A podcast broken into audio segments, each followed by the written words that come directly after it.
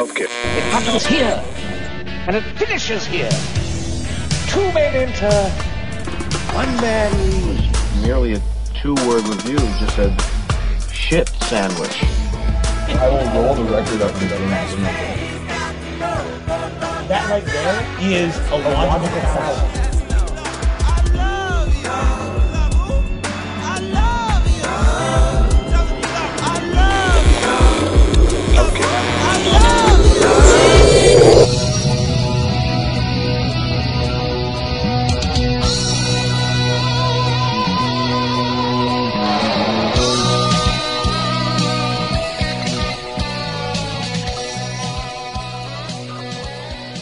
Welcome back, fellow music lovers. You are now tuned into yet another exciting adventure with us here on Chunky Glasses, the podcast.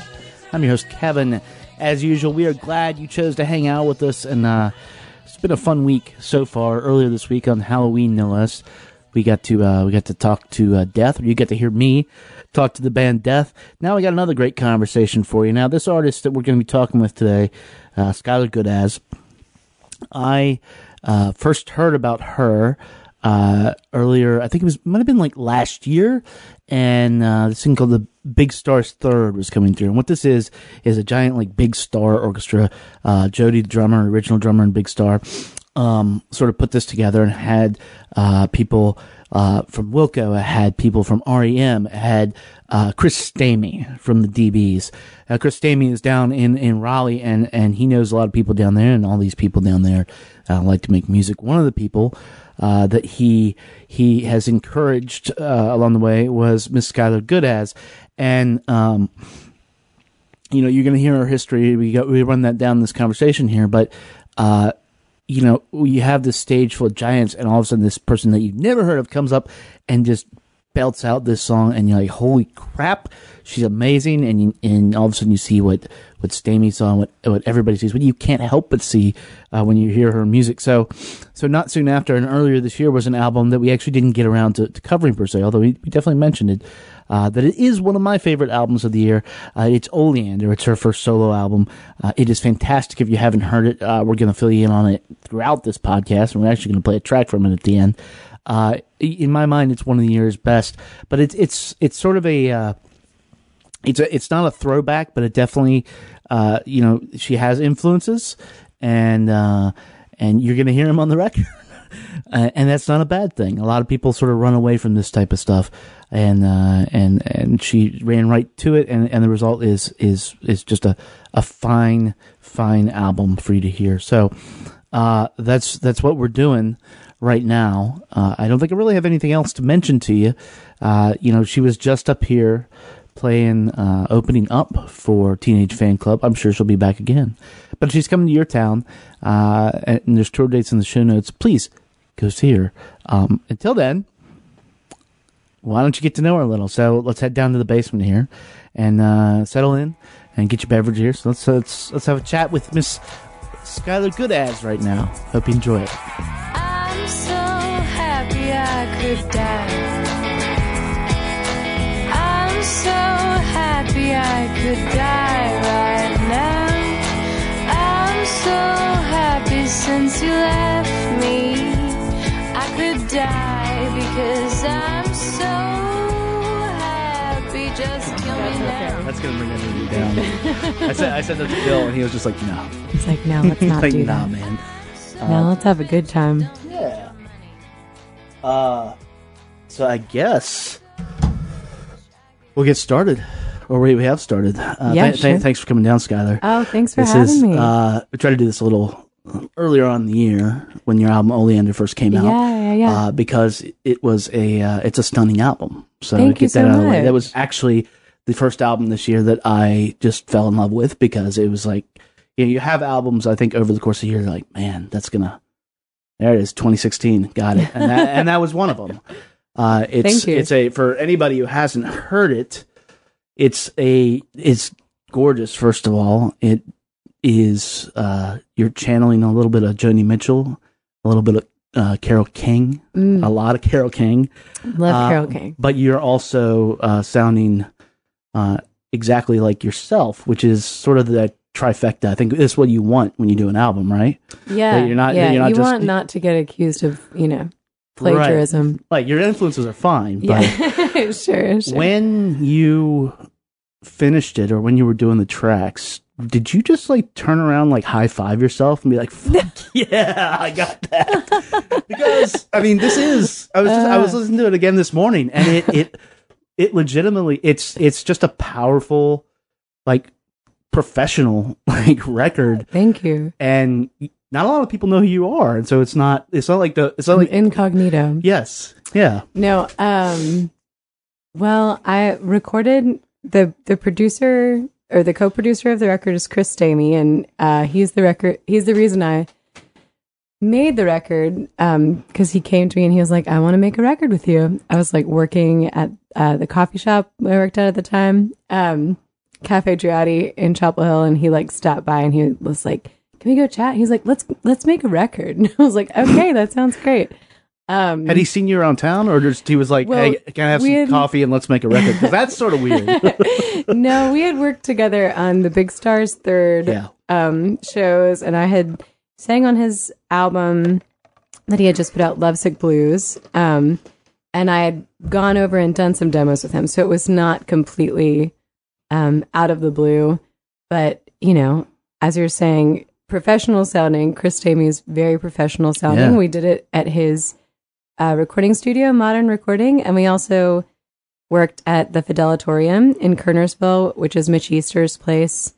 And then I did one track with Scott Litt out in Venice in California, and I was very lucky to get to work with all those very professional people. Yeah. Very and musical, the big leagues. Yeah, you know, for a lot of those guys doing the baseball project, you know, that terminology. Yes, yeah, definitely. I mean, how did you? Because you've sort of surrounded yourself by working with all these people, and it doesn't, you know, it seemed like you just did a tour with Eric Bachman. Yes, the Big Stars Third thing is like no joke, and you know that was one of the standouts. It's like, who's this person? Who's Skylar Gudasz? Who's that? And it's like blowing everybody away. But you're up there with all these guys you named, up there with Mike Mills, all these music legends. Like, how did you sort of fall into that crowd? Well, again, that was Chris Stamey is quite the orchestrator, but he sort of got a bunch of North Carolina musicians to sort of be at the core of that group, and I mean, it's really just a testament to everybody that's involved. Jody Stephens, all the people you mentioned, Ken Stringfellow, John Auer, and everybody, you know, and Mike, of course, some of the guys from Wilco. Everybody is just Pat Sansone, like the kindest, most humble, most music loving people, you know? Yeah. So it's not, you just get a bunch of people together in a room that love music, and everybody, you know, isn't equal, and it's lovely. And that's weird in 2016, though. To get that many people. Yeah, it kind of felt like a rock and roll camp or something like that. Right, because like you and Brett Harris too. It was also amazing. Yes, Brett's fantastic. And you saw on that stage if anybody, you guys are still doing it too, I think, right? We are, yes. And there's a movie that's coming out. So there's like so you're a successful album maker and a movie star now? No, I don't think it's not a movie star already. I guess movie is I don't know if that's the right word, but it's like a documentary. Okay. It's just a release of the footage from the Big Stars Third shows. Okay. It's coming out next year.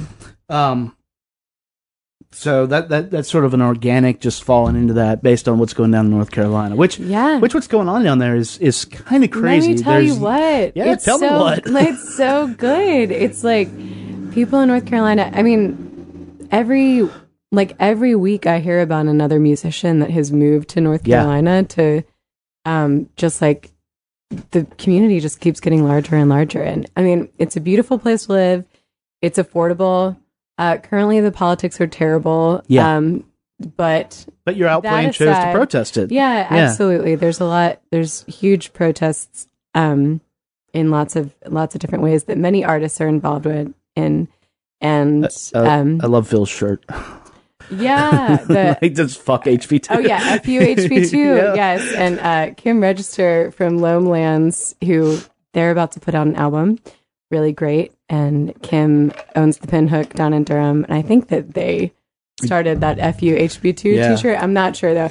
But yeah, really great music community down there. So many wonderful people. Sylvanesso up on the wall, Phil, Brad, Mount Moriah, Merge Records, of course, based out of Durham. Yeah, lots of great stuff. And a lot of those guys are too, especially that crew, are from Wisconsin. Yeah, originally from Wisconsin. But there's lots of wonderful North Carolina. There's Mandolin Orange. Yeah, wonderful. And of course, Mount Moriah is from North Carolina. There's just so many great people. And so it is just that it's reached this sort of boiling point where there's so many creatives down there, and people are just so open to it, because it doesn't, you know, when I talk to anybody from there, they're really just like, this is the best scene. There doesn't seem to be competition. It's just like everybody is playing on everybody's everything. Yeah. And it's not a big thing. And it's, you know, like for us and for me, like an album like yours or Phil's is like the biggest thing in the world. And then, you know, I pull out a little, I'm like, oh no, wait, it's actually sort of small. And that's cool, you know, because it will get bigger. I mean, there's no way to ignore like all these great things that are coming out of there. Yeah. And you've got like Merge Records down there. Yeah. I mean, it seems, you know, I grew up in Southwest Virginia. I grew up in Lynchburg. In Lynchburg. Yeah, beautiful. Yeah, so not that different from Ashland. No, yeah. Except for Jerry Falwell. More mountainous. Yeah, Jerry Falwell. Jerry Falwell and Liberty University. But yeah, it's a little different. You know, it's knowing how the South can be, and even though that it is the Research Triangle down there. Yeah, it's always we live in a bubble. Yeah, it's always surprising though when you see that to this extent, like just lurch up and be like, holy shit, like look at all this going on. Oh yes, it's very that's troubling. And yeah, like you said, the Research Triangle is definitely a bubble, and I know it's been hard for a lot of people in North Carolina because it's felt so progressive for such a long time, but you know, there are very specific agendas going on currently in our state government that are, you know, terrible and based on hate and divisive, and but not for long, hopefully. Not for long. Yeah. Hopefully. Yeah. I mean, we feel a little that in D.C. as far as we are in a very small bubble. Sure. And then you go into Southern Maryland and you same type of stuff. Yeah. So it's I don't know, it's good to get out though once in a while. I actually work in Southern Maryland, so I see it and I'm it gives a little perspective. Well, like you said, I'm from Ashland, so bubble never know about Virginia, like how Virginia is. It's gorgeous. It is a great place to grow up. But then you can run into a level of like conservatism that is appalling to anybody with like just a common sense of decency. Well, yes, that's true. And it's very, I was, I got my tarot cards read a few weeks ago. Was it on 29? There's a place you can stop by. Oh, no. Yeah. That's really cool. I think it's outside Charlottesville. Oh, no. I didn't know, but maybe now. Yeah. But the woman who read my tarot cards was very interesting. And she was saying she had like recently lived in Savannah. Mm-hmm. But she was talking about the South and how she was like, the South, they just like, they're just so, it's so rooted in the past and they have all these ghosts and it's like, they just like can't escape these ghosts. I thought that was like a really interesting, just thinking about it that way. Like we have all these, you know, Virginia and North Carolina and the South, we have all these cities, based in this really terrible history. Yeah. And we just have not quite grappled with that. No, because the cities in Virginia are not big cities. They're little big cities. I mean, even Richmond's a small town. It's so true. It's not as small as Roanoke, but it is a small town. And when you have these things where there is no like major metropolis in a state, and I think North Carolina is somewhat like that. You can go all the way to Charlotte, but Raleigh-Durham isn't big. You miss some of that offsetting. As opposed to like if you have a Philadelphia or you have a Chicago, you have a lot of old ways. People set in old terrible ways. But you can romanticize it. And that's fun. Yeah. That's fun sometimes. But again, until you run gone to Yeah, too many weddings on plantations. You know, it's just like a little... At a certain point, you're like, what's going on? Yeah. No, like, why is this happening? Well, like, I don't go down there much, and it's because, hey, I grew up there. Like, you know, the Blue Ridge Mountains are gorgeous, but I grew up, you know, 10 minutes away, so I don't... And when I do, it is always... It seems a little further out than it was before, because I've been in D.C. now for like 8 or 9 years, you know, I can go with people and be like, "Oh, this is gorgeous." I'm like, but let me tell you how mean this town is. Yeah, you know, and what the general beliefs of this little town can be. Sure, and and you know, that's just I guess that's something we do in the South. Yeah, it's a complicated. We got a complicated past, though all of the United States. Oh, yeah, I mean, the whole world does, but the United States was built on slavery. Yes. We have a complicated past that we are just now reckoning with, I feel like, which is, you know, not to talk too much about politics, but that we're just now beginning to, you know, well, not just now beginning to, but we're very much talking about race in our country. We're seeing that there's a lot more work to do. Like, you know, there, for a lot of people, I think the pill of getting Obama elected was like, we've done it. And then, now 8 years later, you know, kids are getting shot in the street explicitly because they're black. Right. And there was an incident here in D.C., I think last week, a kid and his friend were just basically getting money. Oh, and a white couple called him in, and the cops basically beat the crap out of him and put him in the hospital. And that's it. That's here in D.C., and that's what I mean about going down south, where it's like it's this meanness, and it's stuff that like I'm waking up to seeing like, oh wow, I really did think that it was better than that, and it's not. And so now we have to be like, okay, well, let's work on it. Let's figure this out. Yeah. Because it's achievable. Yeah. I think at some point. Right. I mean, I guess, you know, what is achievable? But I mean, I think as you're saying, the waking up of people to realize that there are grave inconsistencies with how white people are treated in this country and people of color are treated in this country. Yeah. Yeah. And people's lives, you know, are dependent upon that. Yeah. Yeah. They really, really are. Let's swing back to the music a little bit. So, but you said you grew up in Ashland, Virginia. Yes. When do you remember first taking to an instrument, and which one was it? My family is very musical, and I started playing the flute when I was about 5 or 6, and my dad played the piano. My mom played the piano. My brother played the guitar and many other things. But yeah, the flute was my first instrument. Okay. Were you playing like in just a school band? Were you writing songs? Were you just like dicking around? Like, yeah, I took I was classically trained in Suzuki flute from a very young age. Interesting. I just talked to Sara Watkins, and we were talking. Oh, did you? Yeah, we were talking about the Suzuki method. Oh, and did she do Suzuki? Yeah, she did.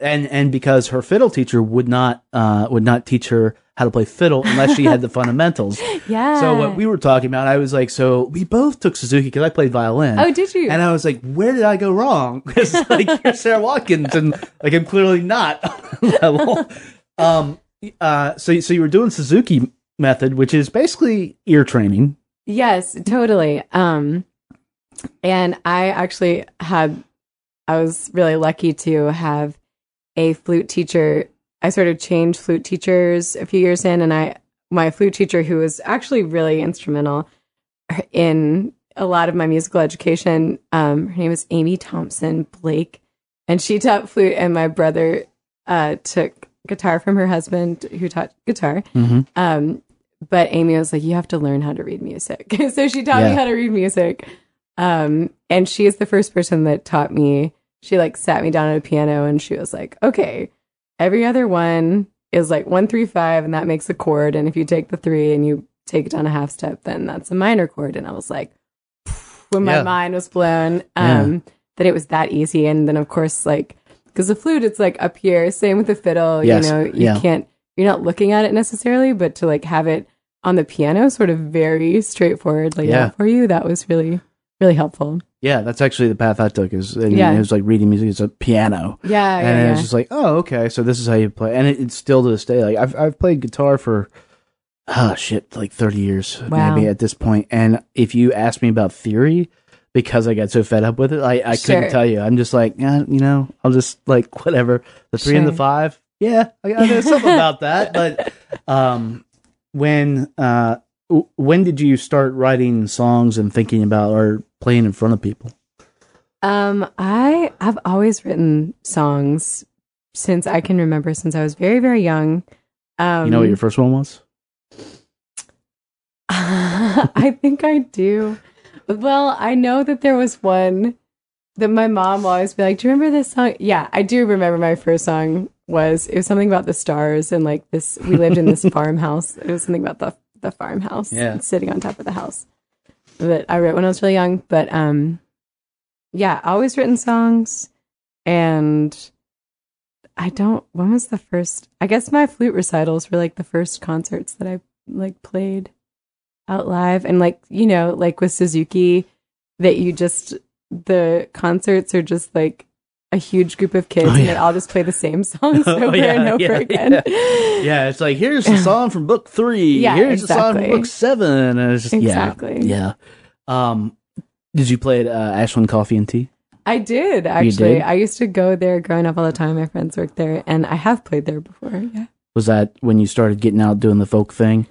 I did, yeah. You know, I didn't play there for a long time till out of college, maybe. Oh, wow. I never played there in high school. They were always like the Avett Brothers were playing there when I was younger, and a bunch of other bands that they were way better than I was when I was in high school.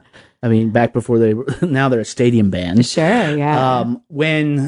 So you're playing music. You're in a musical family. You get to college. Are you going to school for music, or what are you doing? No, there? I didn't want to be a musician. I wanted to be an actress, and I went to UNC, which is what brought me to North Carolina, and to Chapel Hill, and was in the drama school there and the creative writing program. And then I just sort of started playing in bands accidentally, and then I was like, "Oh, this is what I should do." Were you trying to write the songs for the bands, or were you just like feeling it out, I've always written songs, so I've always just like had a bunch of songs, but I'd never was like, I want to play these with I wasn't like, let me make a band. And then this guy asked me to join his band, and Casey, who's actually on tour with me right now, he was also in that band, and we were like playing in musicals together, and then somehow I just ended up playing in those bands, just being in the bands and being like, yeah, it was really totally an accident, but it was definitely, I was like, oh, this is what I want to do. I don't think I want to do the whole auditioning right game all the time. And so at this point now, you've been playing in bands for how long? I guess that was like 10 years, I guess. Jeez. Yeah. 10 years. When you sit down to write some of these songs, like say Kick Out the Chair. Mm-hmm. Are you what's up? Is this Gus? This is Gus. Hey, Gus. Gus. What's up, kitty? You gonna sit down? No. You might. When you sit down and write one of these songs, you know, you mentioned that you were in creative writing. Mm-hmm. And you know, often like songwriters can be sort of divided into like storytellers or confessionals. Mm. Which do you think you're in? I don't know. I guess probably I would hope a little bit of both. Okay. I suppose. Because these are very evocative songs. Maybe I guess you could say that they're confessional. You know, it's not really like, this is the ballad of so and so. But so I guess that they're confessional. Okay. I don't know. I mean, so did you write this album about like a specific relationship or a bunch of relationships? Because if it's confessional, then that's sure. They're all highly personal songs. But they're not, I wouldn't say they're like about specific That's not like this song is about this person in this time and place. It's more just like certain details are evocative of specific situations, but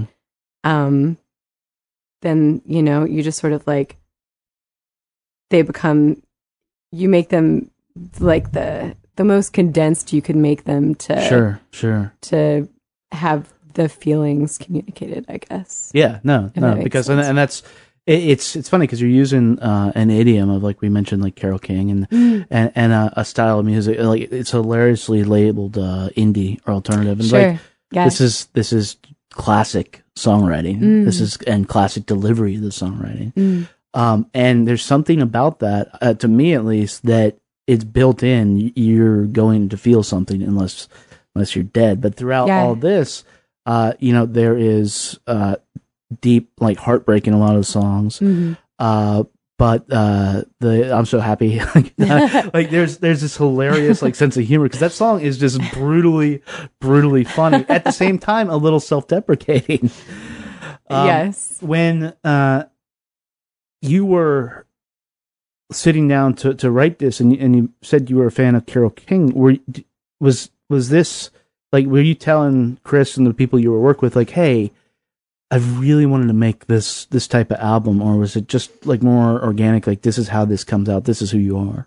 Well, the songs happened, and when we first talked about making the record, we were like, it's just going to be, you know, like me and the piano. Like, that was it. We were like, just like, okay, you know, live takes, and then we talked about like a little bit of string arrangements, and then, you know, things just sort of like spiraled out from there. Yeah, because I mean, the string arrangements are gorgeous. Oh, thank you. And they make a lot of the record. Yeah, thank you. And that was Chris's, you know, really, really wanted that, and I'm glad those things happened. He made them beautiful.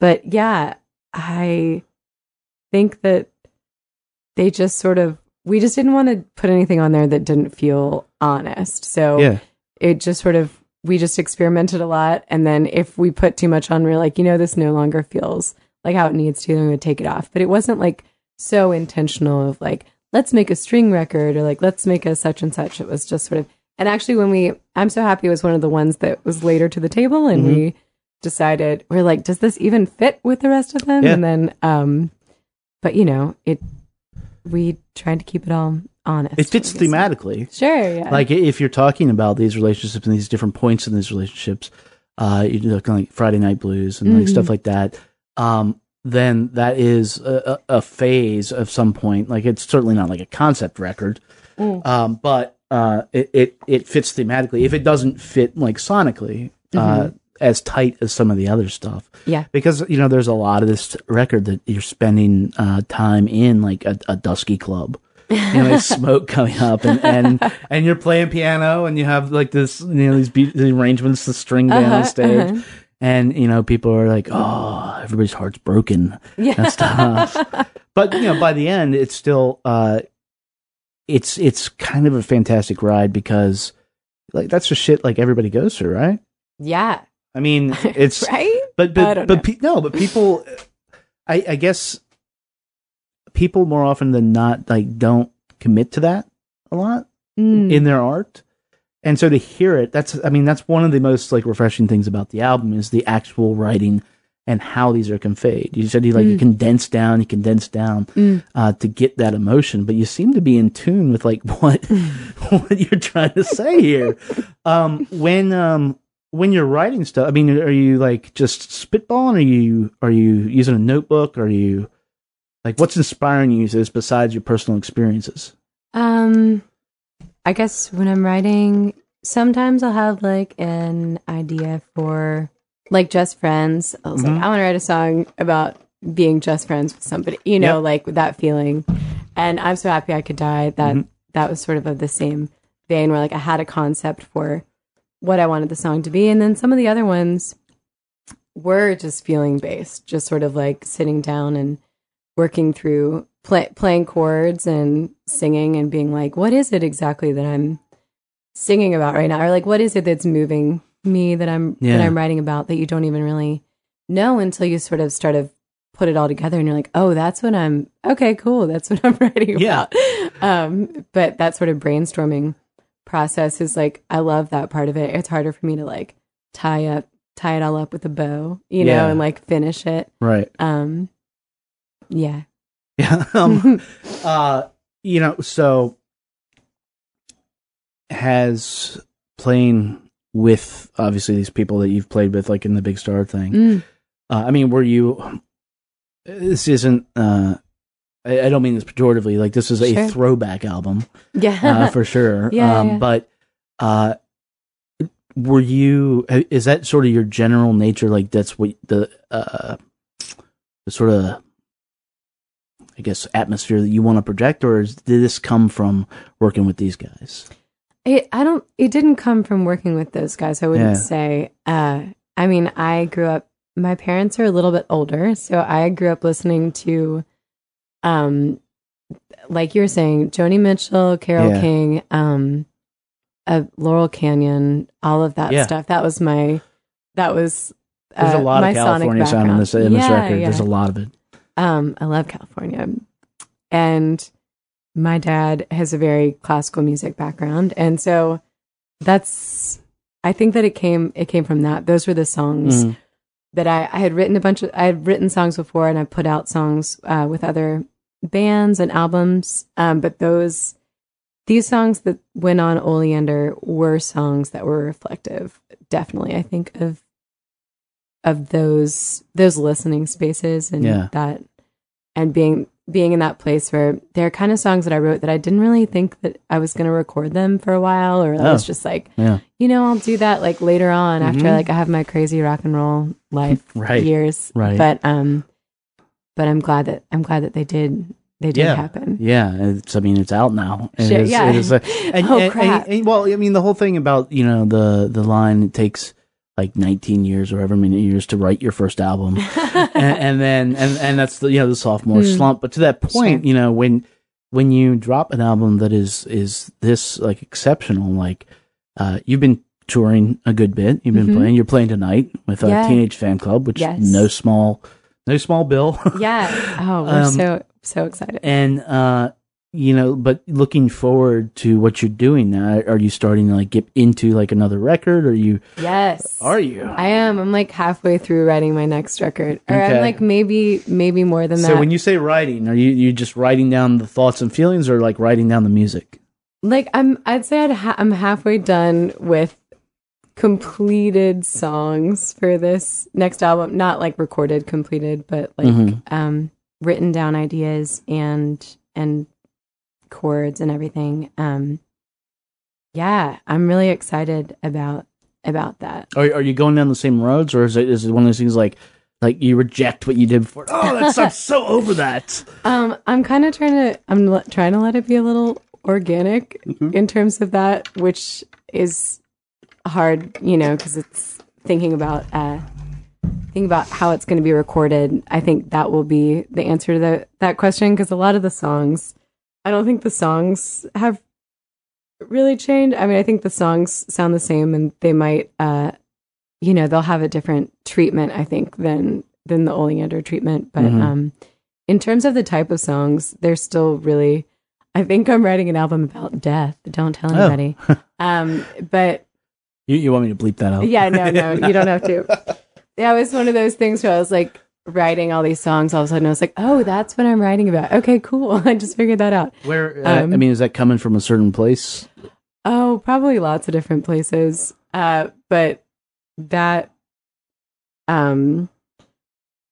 that's definitely, I think, in terms of it being a serious, like, emotional album, I think it's definitely going to be as serious emotionally as Oleander is, and probably as any record I would make is, because I cry pretty easily. You're full of the feels? Yeah. You could say that. Yeah, there's nothing wrong with that. I mean, because you're good at, like, sharing them with other people. And, I mean, actually, does that make you feel better when you do that? When you do this record and somebody is like, and I really relate to that song. Or you're like, oh thanks. Yeah, well, definitely. Yeah. I think it's cool whenever anybody relates to anything. I think it it would be dishonest of me to make a record that wasn't very emotionally fraught, at least at this point in my life, I suppose. Which is not to say that I don't love to write a song like "I'm So Happy I Could Die." I have some songs like that for sure. But I mean, you're not going to go out and like jump on Nick and Amelia's record, like, or maybe you will, but you won't ape that. Are you kidding? Yeah. No, I am not. I am not an electronic magician by any means. No. Although I love it. I love the new Bon Iver record too. It's so beautiful. We're gonna have words. Yeah.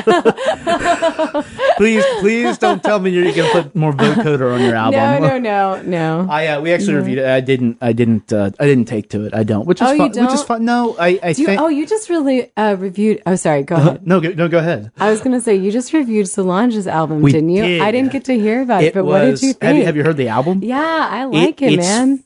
Fucking amazing. Yeah. It's important, sort of what we were talking about earlier. Sure. It's important because it you don't expect somebody like Solange to talk about that.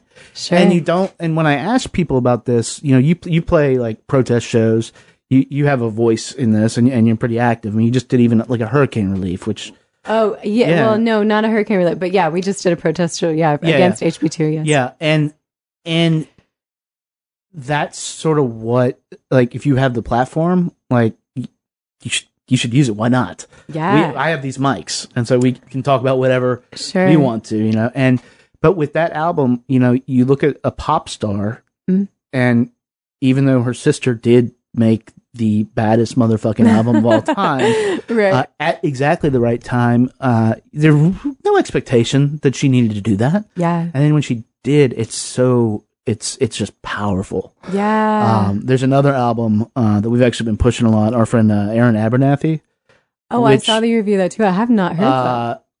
Listen to it. It's amazing. Cool. He's from here in D.C. and he's traveled all over with like Black Milk and people. And he's just, it's an amazing like soul album talking about a different side of the Black experience. Yeah. You know, it's explicitly him, but it opens up to include everybody else. So with the Solange album, it's just another thing in this year of like, holy shit, 2016. What is going on with the music? What's going on? Yeah. You know, because, I mean, literally starting off with yours. You know, when somebody... That is a high compliment. Well, yeah, it's deserved. When somebody sends out something like us, and they're like, oh, here's this little... songwriter from North Carolina. It's like, okay, I know what to expect. I got it. And then you put it on, and it's like, I was so wrong. I did not know what to expect. This is amazing. And it's just continued to hit that mark. I mean, how many good albums can we take? All the good albums. I think so. I mean, I was talking with Marcus Moore over at Bandcamp about this, and he, you know, we're like, dude, 2015, 2014, maybe there's like 15 or 16 albums that you really are going to carry with you going forward. This year it's like 70. Like And that, like, I don't know what's going on. Don't really care though. Something. Because like, what's next after Solange's album? I don't know. Like who's next? Because I don't know. But I just got excited. That's so, because that's a soul album with a capital S, and that's so going to be in rotation in 10 years. Yeah. Like kids, like in their teens, are going to put that on and be like, Remember when this happened? Yeah. It's fucking crazy. Yeah. And I'm enjoying it greatly though. Got a little off track, I think. I don't know. Perfectly on track. So, I mean, you know, it's funny too that you're writing an album about death, which is, how old are you now? At 29. 29. So not even the big 3-0. Not yet. And I was talking about this with somebody last night. I'm in like mid 40s and didn't have a midlife crisis, and I'm not having one. Like, well, that's because midlife is now like 75. Well, thanks. Now, now I know what I have to look forward to. No, and I really just randomly started thinking about death due to some conversations I had with people, and just being like, "Fuck, it's the end of the line." Like, it's literally. Oh man. No, but not as a bummer. I'm like, oh, okay. Well, I'm not in a spaz way. Like, oh, why would I waste time? with stuff. Like, right. Go out and do good stuff. Go out and be good as much as you can. Yes. Because that really, like, even if it's a small sphere of influence, can change like a lot. Yeah. By doing that. And so it'll be interesting to hear, I think, for me personally, like how you tackle that. Especially because I know where I was with death at 29. Where were you? I mean, I lost my aunt the cancer when I was like, but that was earlier. I'm so sorry. Oh, it's thank you, but it was decades ago, sure. and it was the first time facing it, and it was just like, what is this? Like what? I can't wrap my head around it. And then it was like now all of a sudden, like, oh, got my head wrapped around it. All right, and you can write about that, I think, and a lot of like authors have done it, and you can write about it in a way that isn't fearful of it. That's just like, okay. I think who's Mike Taylor? Yeah, one of the lines on his new record. Which one? I think it's like there's one way in and one way out, and you're all taking the ride. Something to that effect. Which, like, love it. Come on, yeah. Like that. Have you played on his stuff? Oh man, no, but I would love to. We were just listening to his record in the car actually yesterday. We were driving. That's another one. Magical. Sounds so good. Magical. So good. Him and Phil formed this bond, and the work both of them are doing now. I agree. Are just astounding. I agree. Almost on the level of what you are doing now. In terms of. Yeah, I guess in terms of death, my family is, or my dad's family is Polish. And when they immigrated, they opened a funeral home in Bridgeport, Connecticut. Oh, my God. So my family is super morbid. So I think that I probably think about death. Me and my brother is a filmmaker. If you watch any of his films too, we both have very dark senses of humor, I would say. Death is definitely a common theme in our lives and our families. But I have started thinking about death in a different way, I realized. And yeah, it's not fear so much. I guess I don't really know. I guess that's why I'm writing an album about it. But just like when my grandmother passed away this year, and that was the first time I had been with somebody as they died. And so I was like, wow, I thought death was like a part of my life for a long time, but this is a very different experience. And then some people, are around death all the time, and it's just like so much a part of everything we do. And anyways, I'm really, really thinking a lot about it. I'm thinking a lot. There's so many different, different cultural rituals around death, and I'm a big dork, and I took Latin for like 6 years. So that's a serious dork move. It's very dorky, almost as dorky as playing the flute. And so I am really into like Roman mythology and Greek mythology. And they have like such wonderful like symbols around death, and I'm really excited. Yeah, I'm really excited. Well, thank you so much for coming down. Yeah, and, thank you. Thanks for having me. I cannot wait to see the set tonight. I forget where it was. I saw a set before, and I was just like, all right, that's what I've seen. So thank you. We're really excited. We have Laura King's like the rock and roll drummer. She's playing with me, and Matt Douglas is going to be on saxophone. He's great. He's on the new Bon Iver record, and I think he's on the Hiss record too. And Josh Moore, wonderful singer, he'll be with me. So awesome. And Casey Toll, good crew. Awesome. Well, thanks a lot, Skylar. Thank you so much. Kick out the chair. Tell the truth. Ain't just been paid.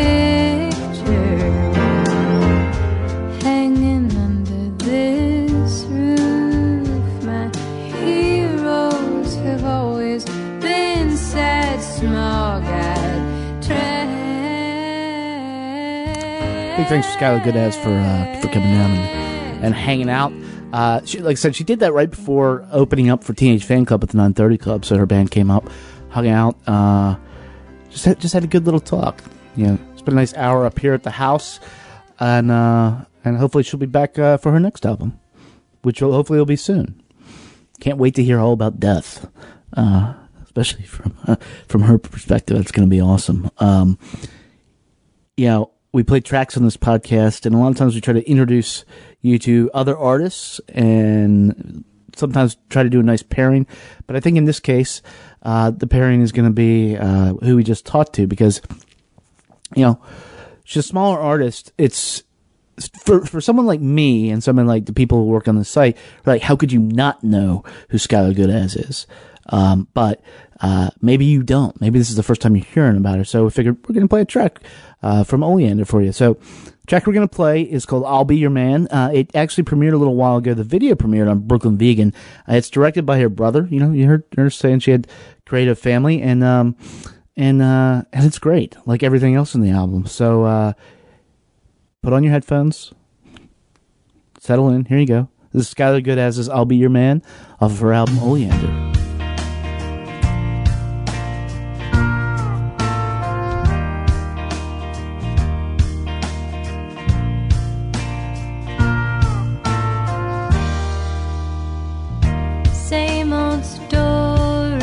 Golden sunset. So give me all your goodbye songs, and then give me some more after that. Although you're down to the water, and I tell you I'll be back. So give me all your goodbye songs. Let's start with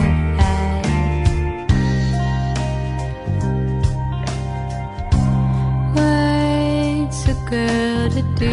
I'll be your man, your number one fan, your rock and roll man.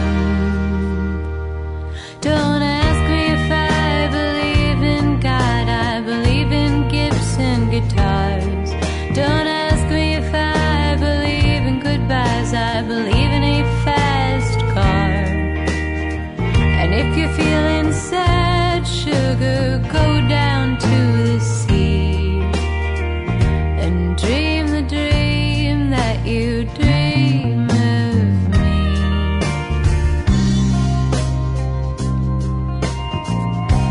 What's a girl to do?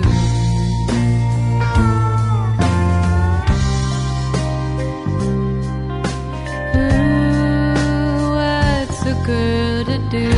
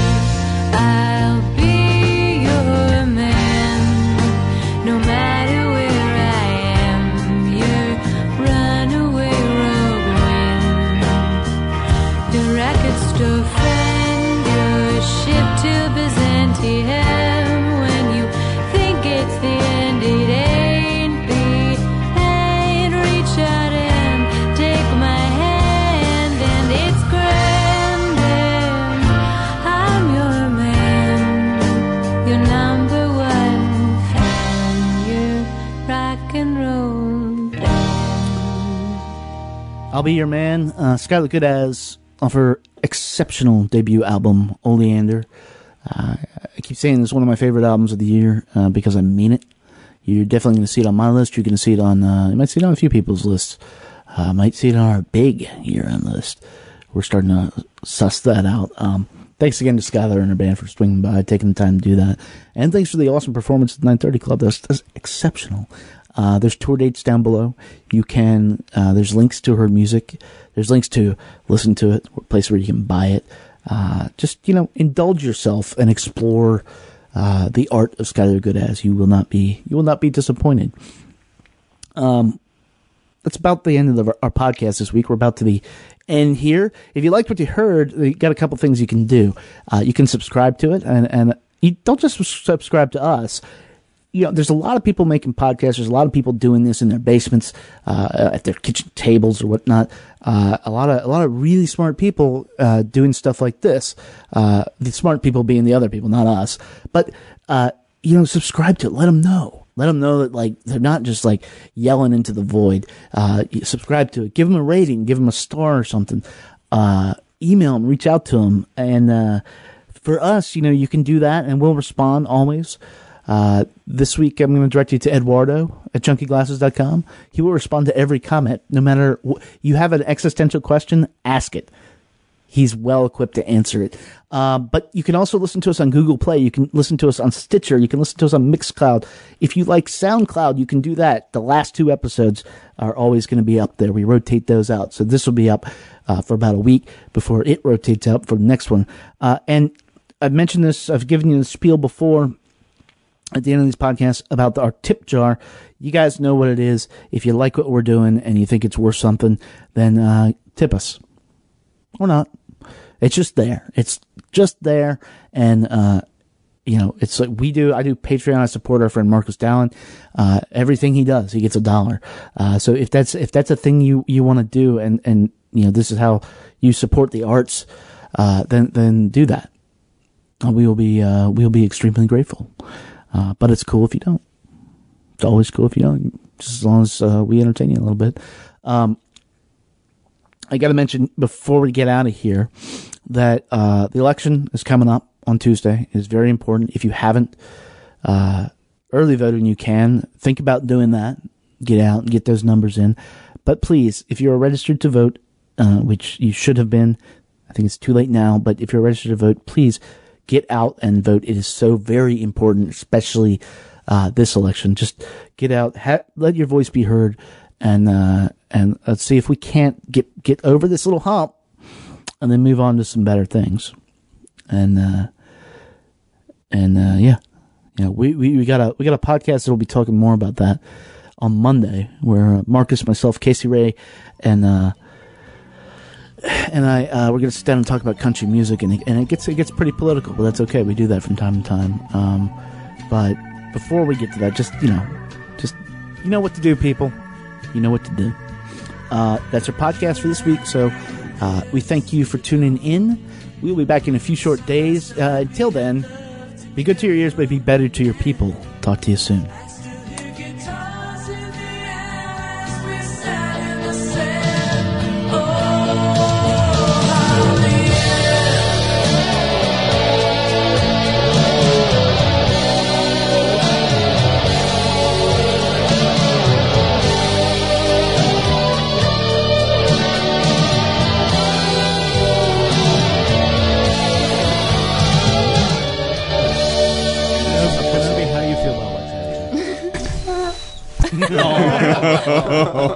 Kenobi.